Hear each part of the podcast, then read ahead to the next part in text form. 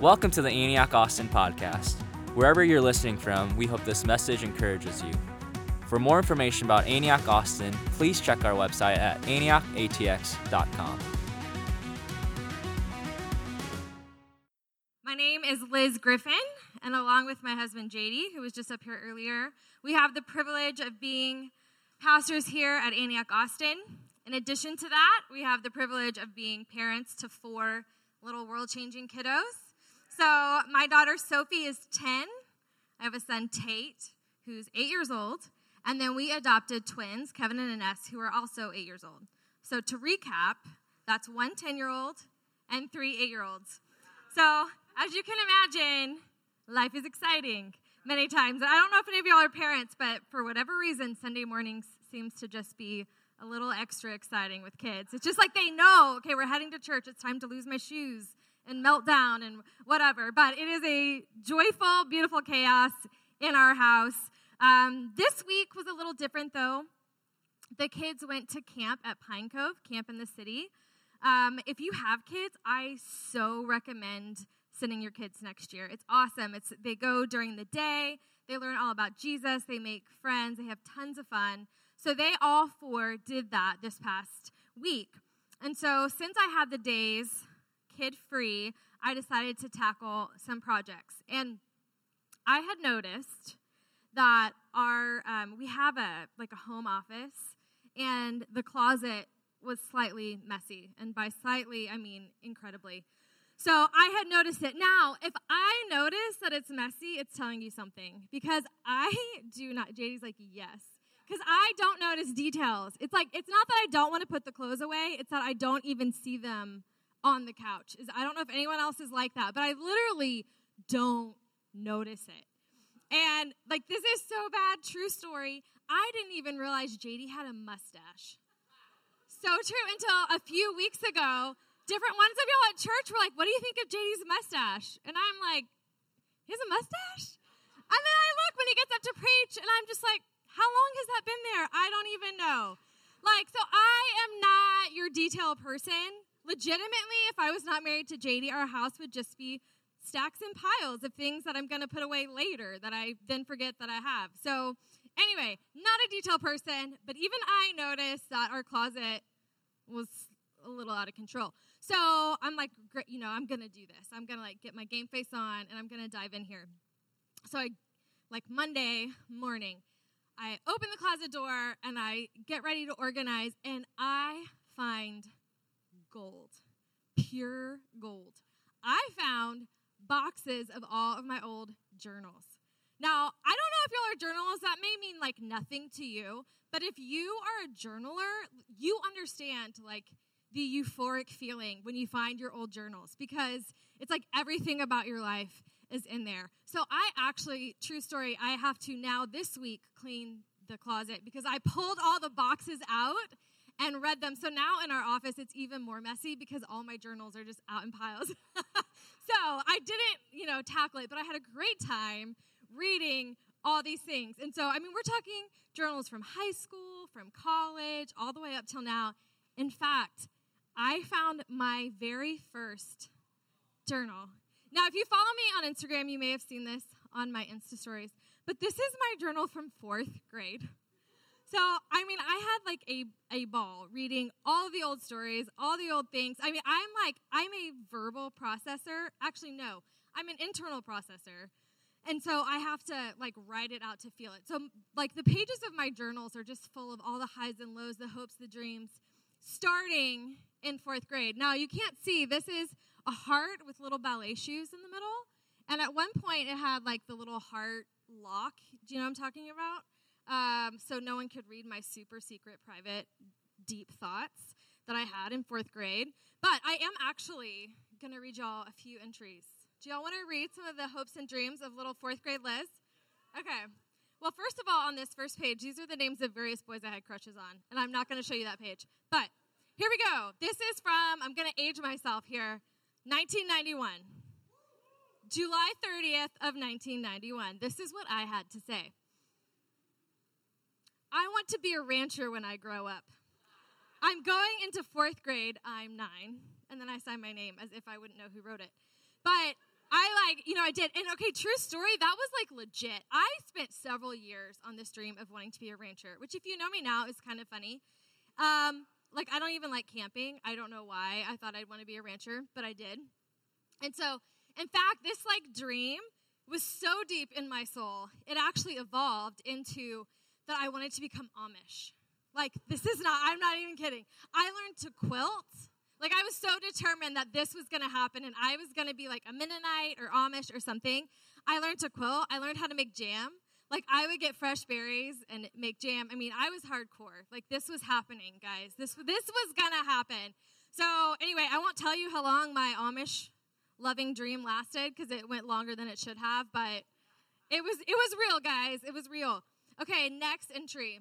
This is from November of 1991. Fourth grade, remember? Shanna went skating with Mike, her boyfriend. I really want someone to like me, but nobody will because nobody ever has. it's how sad is that? First of all, I just want to go back to little fourth grade Liz and be like, no one needs a boyfriend in fourth grade, and Shanna should not have gone on a date in fourth grade. That's just stupid. But I like want to just go back and be like, oh, Liz, it's gonna be okay, right? It all works out in the end. But I mean, the struggles were real, no matter what age I was. But it was just so fun going through all the old journals, like reading. I mean, the, obviously, as I got older, the things in them matured and adjusted, and it's all about where I wanted to go to college and the type of family I wanted to have and cities I wanted to live in and things I wanted to do and become and things in ministry and like profession and grad school and just all these big things and the ins and outs of life were in all of these pages that I spent the week reading. Um, but then I also noticed that alongside it there was this theme, which is that most of the things in these pages didn't happen. They were unfulfilled or they were completely uncooperative. Have you ever had like a dream or a hope like that where it just does not cooperate, you're like, okay, now we're going to do this. And instead of going right, it goes left. And you're like, that's not what I meant. Let's try this again. And you're like, all right, now we're going to like really ramp up and I'm going to launch this business. It's going to move forward and then everything dies down. Or you're like, okay, we're going to pull back and that's when everything pushes forward, right? Like sometimes dreams do not cooperate. And I have a lot of that. Now, sometimes it's like, obviously, I should not be Amish, so that's a good thing that it didn't work out. But some of the dreams are actually really good dreams. Friendships that we want to go the distance, things we want to see in our families or in our marriages that we want God to do in our lives, or, you know, professional or financial goals. God is clear in Jeremiah 29 11. For I know the plans I have for you, plans to prosper you and not to harm you, to give you hope and a future. So it's clear that this concept of dreaming with God and believing for the future is a biblical one. But there's also a reality that a lot of times it all goes south. And the thing you're hoping for, believing for, dreaming into just breaks down. It all falls apart. And that's what we're going to talk about today. What do we do when the dream breaks?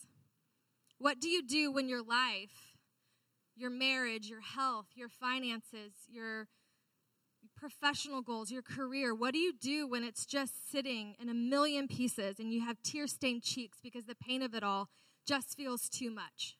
What do you do when the dream breaks? And that's what we're going to talk about today. And we're going to anchor in Matthew 6 33 this morning. It says, But seek first the kingdom of God and his righteousness, and all these things will be added unto you. But seek first the kingdom of God and his righteousness, and all these things will be added unto you. You know, ever since I was in high school, I wanted to adopt. I grew up traveling. My dad, when I was little, he would take medical mission teams into Central and South America. So I grew up going with my family into Guatemala and Mexico, um, and we'd do these week, two week uh, medical clinics out in villages. And oftentimes we would stay in orphanages when we did that. So I was exposed at a very young age to this reality that there's a lot of kids who do not have families. As well as back in the States, a lot of friends of mine who had adopted siblings or um, did foster care, things like that. So, all growing up, this was just a very real, normal part of my life. And so all through high school, it's like I wanted to. And you know, I don't I don't ever remember this clear moment of God speaking and saying, "Hey, you need to adopt." Right? Sometimes I think that the dreams, the things that God has for us, we tend to um, almost over spiritualize it and feel like it needs to be this big, like writing on the wall kind of aha moment. But that's not what this was like for me. It was just this innate thing that I knew I wanted to do. So JD and I, we get married, and we knew that we wanted to have a big family. And then we had Sophie, and then our son Tate was born, and we began the discussion of okay, how are we going to add to our family next? Do we want to adopt? Do we want to have more biological kids? And we prayed about it, and at this time, God had spoken to JD about adopting as well. And so we, you know, we decided Tate was nine months old, and we decided, okay, we are going to add to our family through adoption. And I was so excited because this is the thing I've been like waiting my whole life to do. And so we start the process, we start the dialogue of, okay, what is this going to look like? We look at domestic options. We were living in Seattle, Washington at the time. What does it look like to adopt domestically, internationally? As we talked to different social workers and agencies, you know, we really felt like we were supposed to adopt multiple children, preferably siblings, from Uganda. God had been really clear. JD had just been to Uganda. And it was like the green light, let's go for it. So we start the process. And when we started the process, it was supposed to be nine months, right? That is what the average time was. We had friends who had just done it. And so we were like, okay, we can do this. Nine months, we've got that.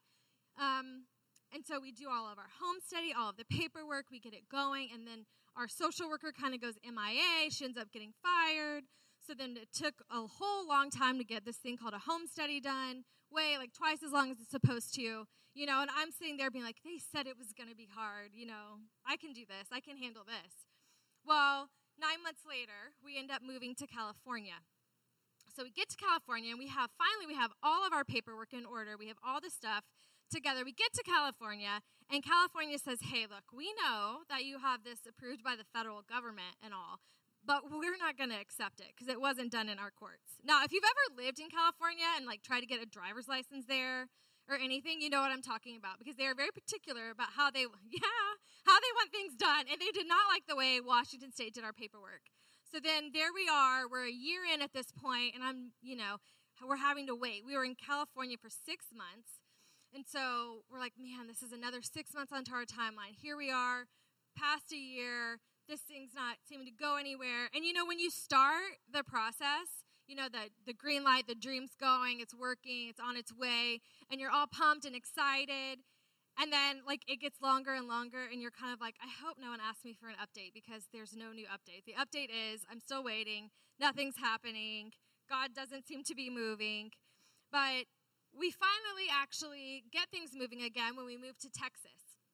Move to Texas, things um, like pick up. And so we're like, all right, here we go. And Uganda was finally moving. We get to Texas, our paperwork's going. Then Uganda has a court delay, and they say, oh no, we're not going to do any adoptions right now. And so we finally were like, we were number two on the waiting list. This is two years in, and we're number two on the waiting list. And then they go into this, um, they shut down the courts. We're not doing adoptions right now. So then we have to go back to waiting. And about three months later, I get a phone call from our agency. And like, they never uh, call you. It's always email. So I'm like, oh my gosh, yes, this is it. We got matched. Like, we're number two. It's finally our turn. And they say, actually, there's no movement, but we're starting a new program in Ghana. So we want you guys to think about getting in on that program as well. Um, so that whether Uganda or Ghana matches you first, like you'll just you'll just go that route. And so JD talked, JD and I talked about it, prayed about it. Okay, yeah, you know, my heart is getting a little sore, a little discouraged, but I'm like, all right, there's some hope, right? Something's moving forward. So we get in line to adopt from Ghana and Uganda. And whichever one matches us first, that's just the way we go. So another two years go by. And let me just point out numerous people that I knew were bringing kids home, right? But not us. And I don't know if you've ever been in that place where you start something before everybody else and they seem to be finishing before you, right? And I'm like, this isn't fair. We started this two years before them and they're bringing a kid home. Like, why? Why are we not getting matched? Why isn't this happening for us? And I, I was just wrestling with all this discouragement. And then finally, four years into what was supposed to be a nine month process. I'm sitting at my desk in Waco doing some work, and I see a phone call from our agency. I light up because they never called. This must be great news. I remember I like remember it was 4:35. And I answer the phone. 5 minutes later, I hang up the phone and I just erupt into tears. Because it wasn't good news. What the agency called to say was that they're closing down their Ghana program completely. There's no way we'll be matched with kids from there. They're just shutting it down. And the same basically for their Uganda program, that they're not doing any more adoptions all the money, all the time, all the emotion, all the finances, four years of our life. And they're like, hey, it's off the table. It just isn't going to happen. You're going to have to think about something else. And I just was gutted. It was like everything in me popped, and I just sobbed. I was like, four years, and I have nothing to show for it.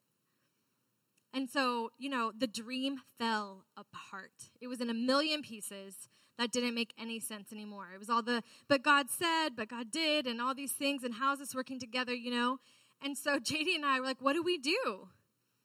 And we actually didn't know. We spent time just crying and praying. We're like, God, what do we do? You know, is this one of those things where it's, God, are you trying to tell us that we're not supposed to adopt? Because this seems to be ridiculously hard. Like, is this you saying, hey, abort the mission?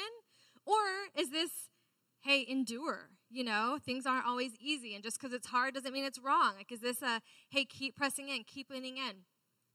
And so we felt, you know, as we looked, we knew we wanted more kids. So do we, you know, adopt domestically? We put everything. We were back to square one. Four years in, full circle, back to square one the measure of disappointment, pain, and confusion was very high at this point.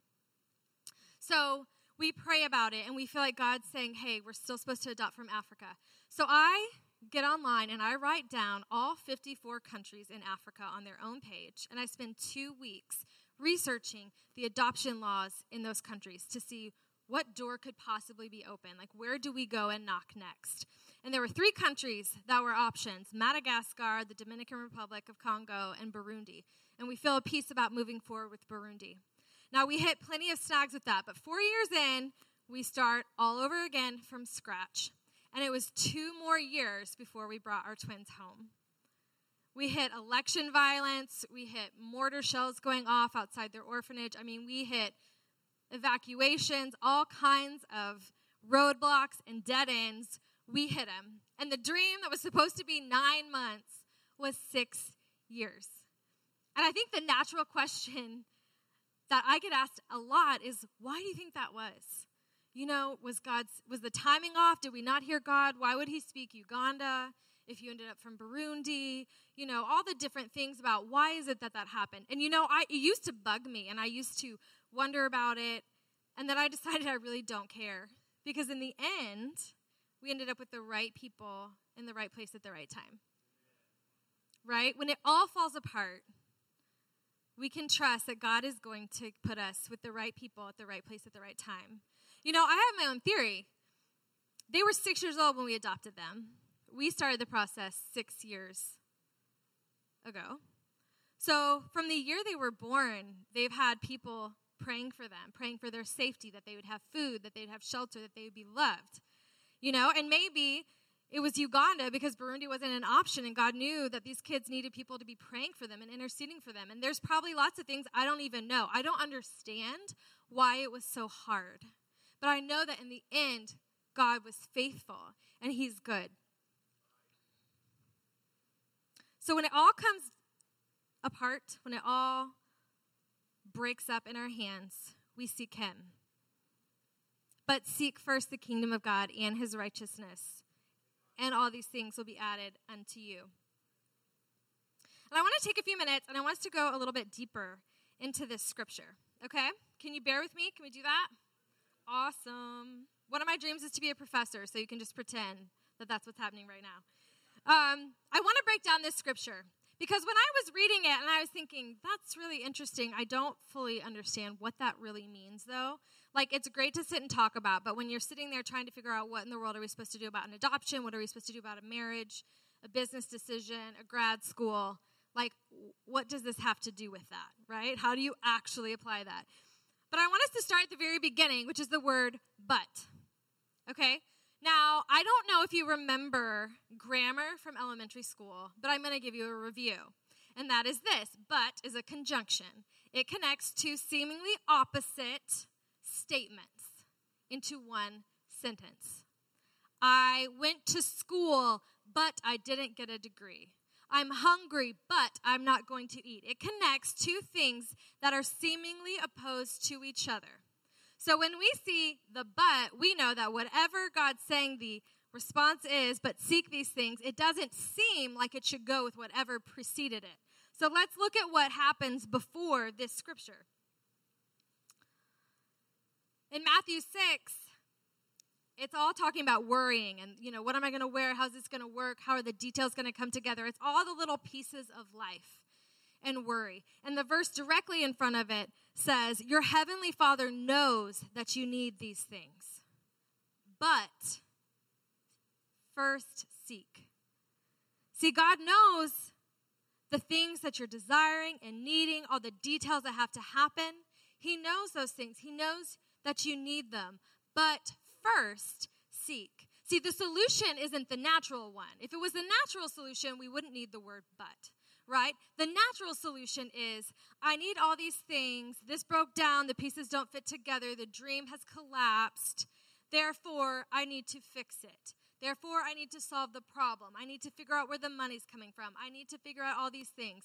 And it's not that God says that we don't figure out those things, it's saying, but first, seek me. But first, seek me. That conjunction is imperative. And if we actually look at the passage in the original Greek, we get a lot more insight into the heart of what God is talking about here. The word Zeke is zeteo. Now, that is a present tense verb, it is a continual now action. I think we have this misunderstanding sometimes when it comes to hopes, ambitions, goals, dreams with God, that when we seek, it's like this one time thing. Like, God, what should I do?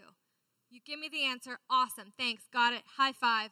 I'm moving on, right? But that's not what this word is in the Greek. It is a continual action, it is a step by step, day by day seeking.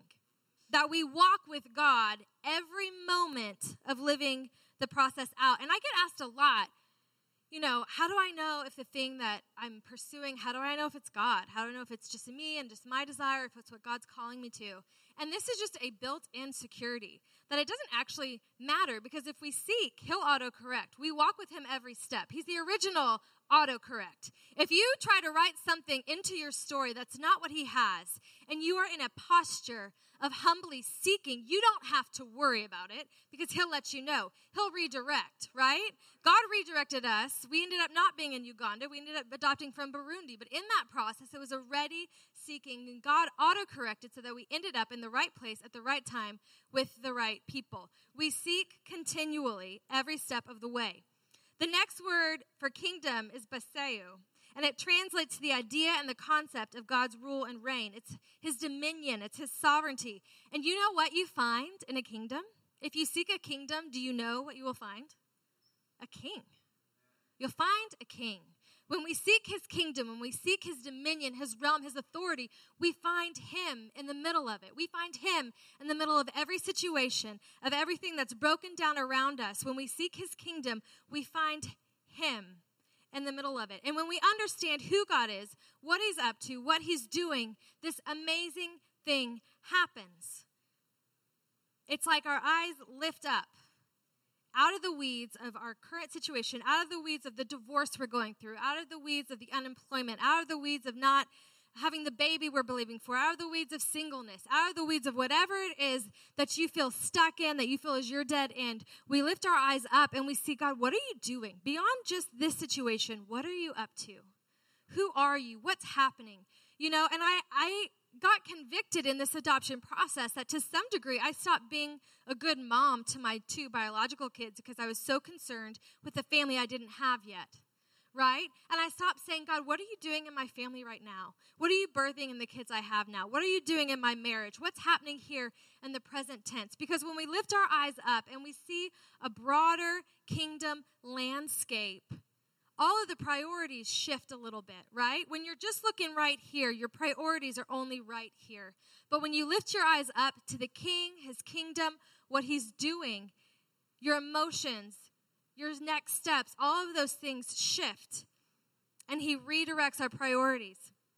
The next word for righteousness is dikaios.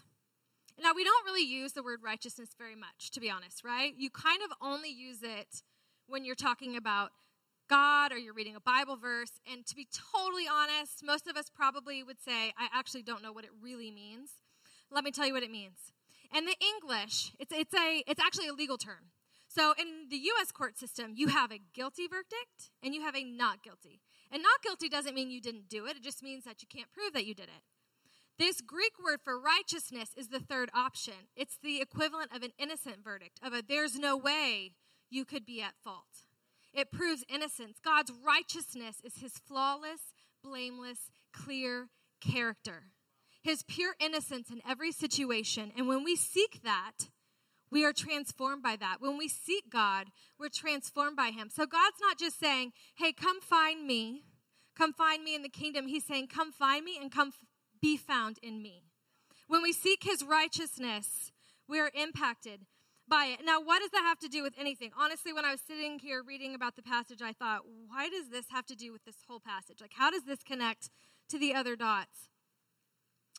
And you know, when everything breaks down and goes wrong and ends up in a thousand shards that slice you no matter what step you take next, we are bruised and beaten down, and we began to doubt ourselves, right? You do something, you're like, man, that's a failure. Am I really the woman for the job? Am I the man for the job? Do I have what it takes?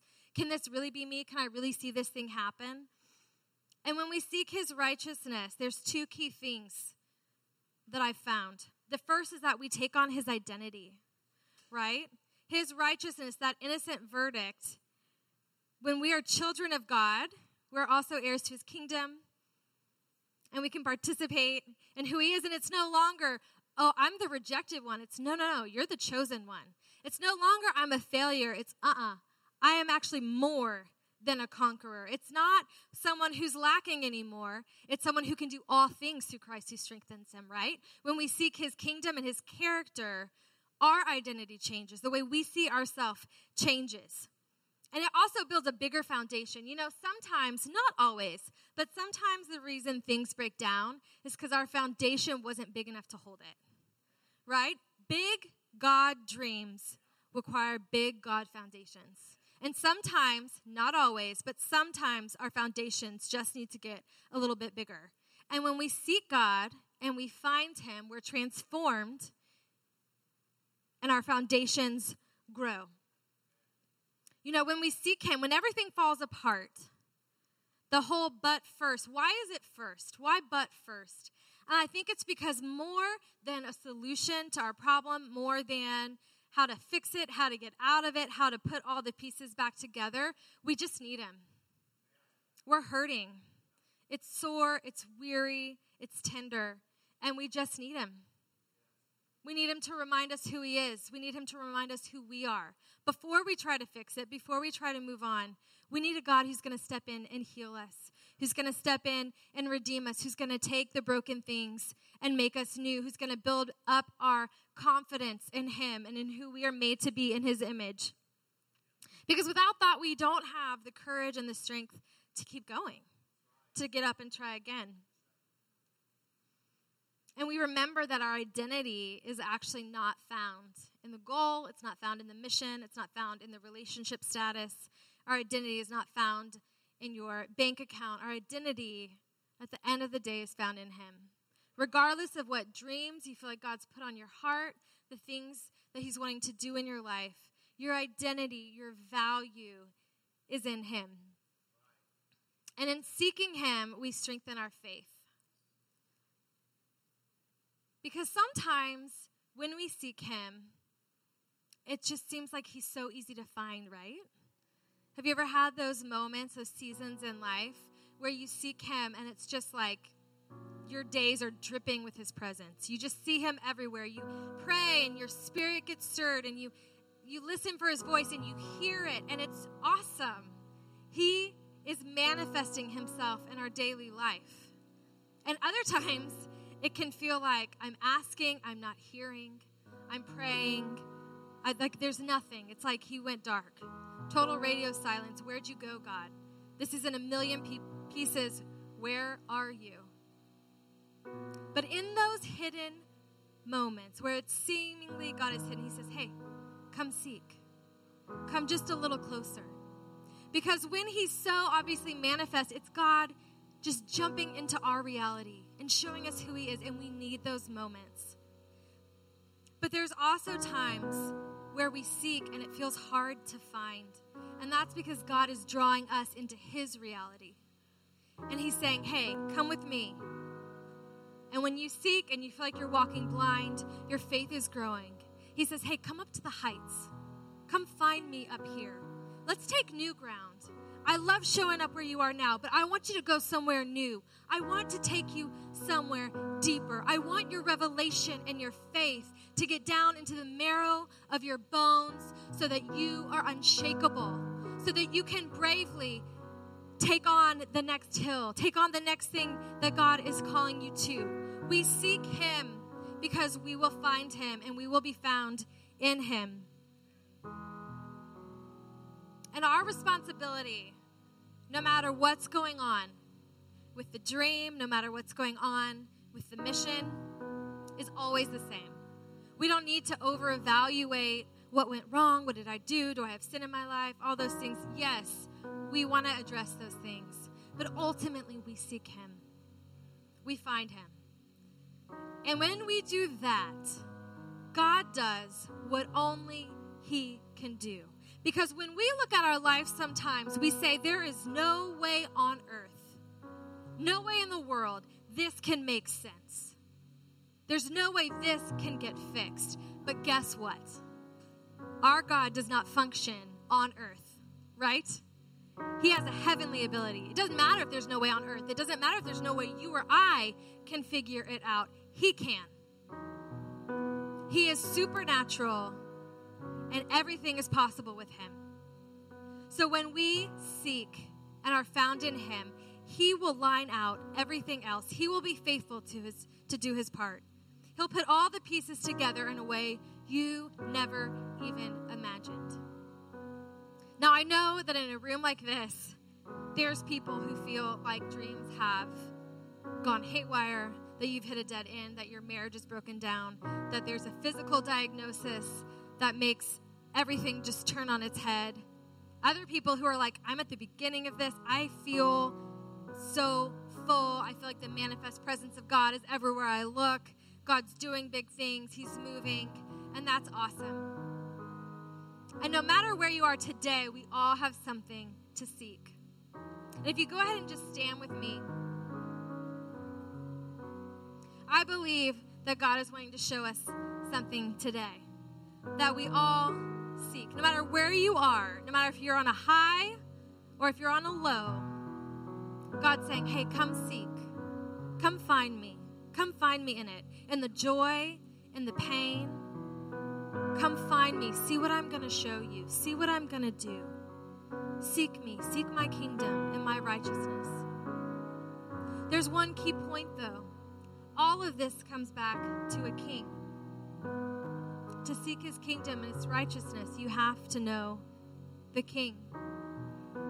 And if you don't know Jesus, if he's not the Lord of your life, this isn't going to make sense.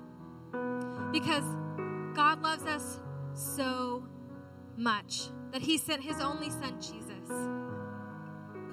to earth. Because we have sin, we have wrongdoing. He is the only one with that righteous, innocent verdict. And he says, You know what? Because I want relation with you, relationship with you so much.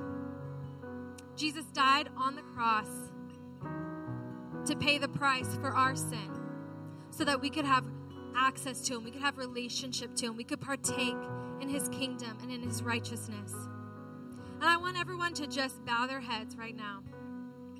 And if you would say, Man, I want to know that king, I want to know the God that makes all things would you just raise your hand?